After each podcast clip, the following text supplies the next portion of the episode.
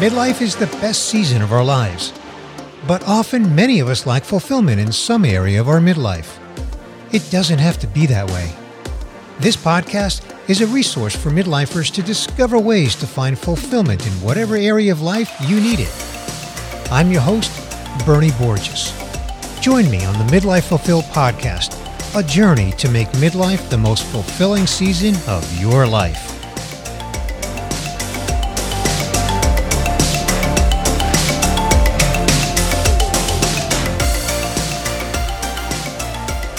Hello, my midlife friend. This is Bernie Borges, your host of the Midlife Fulfilled podcast, and this is episode 75, a takeaway episode from my conversation with Dr. Carol Parker Walsh on episode 74. As you know by now, my takeaway episodes are shorter than the guest episodes and they drop on Wednesday mornings. Each one pertains to the guest interview that's on the previous episode. And as a reminder, these takeaway episodes are no replacement for the entire conversation that I had on episode 74 with Dr. Carol Parker Walsh, so go back and listen to it if you haven't. Dr. Walsh spoke of the challenges of making a career shift in midlife.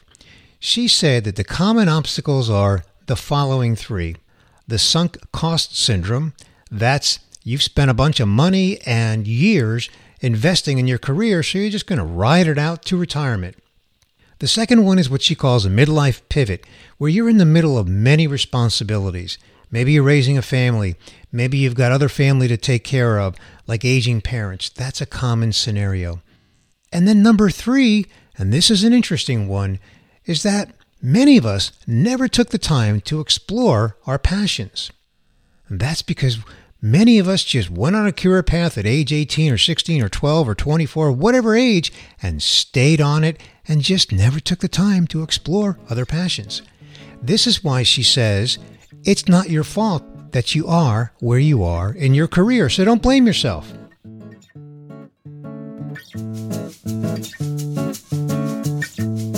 In this takeaway episode, my midlife friend, this is what I want to explore with you. I am going to suggest something that for some might be a tough pill to swallow. And I'm not suggesting that you blame yourself for where you are in your career if you're not happy with it. But I am challenging you to ask yourself, what are you doing about it? You've heard the expression, nothing changes if nothing changes. If you're not where you want to be in your career, and this is a very common sentiment, then start by owning it.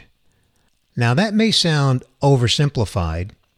It may even sound confrontational or offensive to you. But another way to think about this is that it's tough love. If you're a parent, you've doled out tough love to your kids, so you know what I'm talking about. Owning it means being self aware that you're not where you want to be in your career and saying to yourself, I own it and I'm going to do something about it. On the Midlife Fulfilled podcast, I have previously spoken about asking yourself, what are your current values? If your career is not aligned with your current values, then you owe it to yourself to do something about it. For example, if you travel extensively in your career and you began your career before you had the family responsibilities that you have today, well, then the value of spending time with your family may not align with the travel requirements of your career. This is just one example of relating your current values, not your values of 20 years ago, with your current career responsibilities.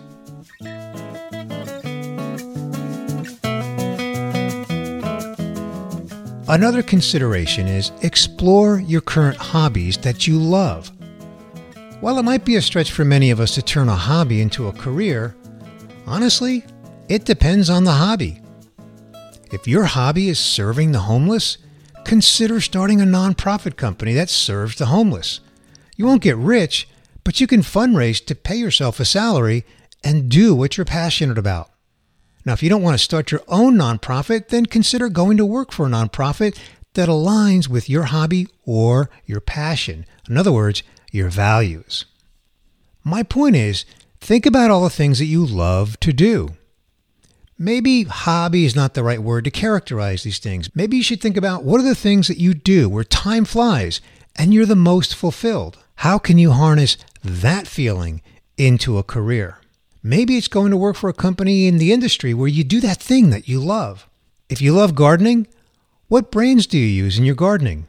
Explore career opportunities at those companies. If you love to play pickleball, who are the companies in the pickleball industry? How can you transfer your decades of experience and skills to a company, in this example, in the pickleball industry?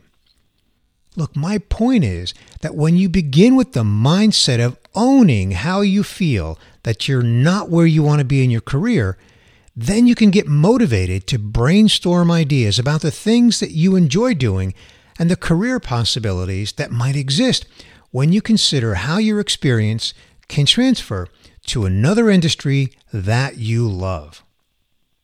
I'm a firm believer in the saying, if you believe you can, you're right. And if you believe you can't, you're right.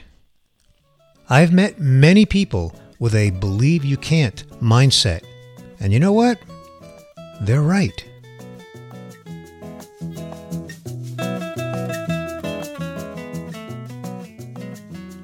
A career rebel, as Dr. Carol Parker Walsh ascribes, is someone who, in my opinion, adopts the mindset of, I believe I can and explores and puts into action a plan to find a career in midlife that is fulfilling.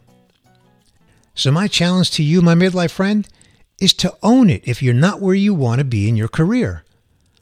Once you own it, ask yourself do you believe you can do something about it? Because if you do, you're right. Or do you believe that you can't do something about it? Because if you believe you can't, you're right. Career is where we spend at least half of our waking hours, and you owe it to yourself to be fulfilled in your career in midlife. Own it. My midlife friend, if you're enjoying the Midlife Fulfill podcast, and I hope that you are, please support the show by rating and reviewing it in Apple Podcasts or in your favorite pod player. Ratings and reviews help others discover it, and it helps reach people in midlife seasons who might benefit from the amazing guests that I bring you each week, like Dr. Carol Parker Walsh on episode 74. And you know that I want to reach many more people on their midlife journeys. Besides, I love getting your feedback.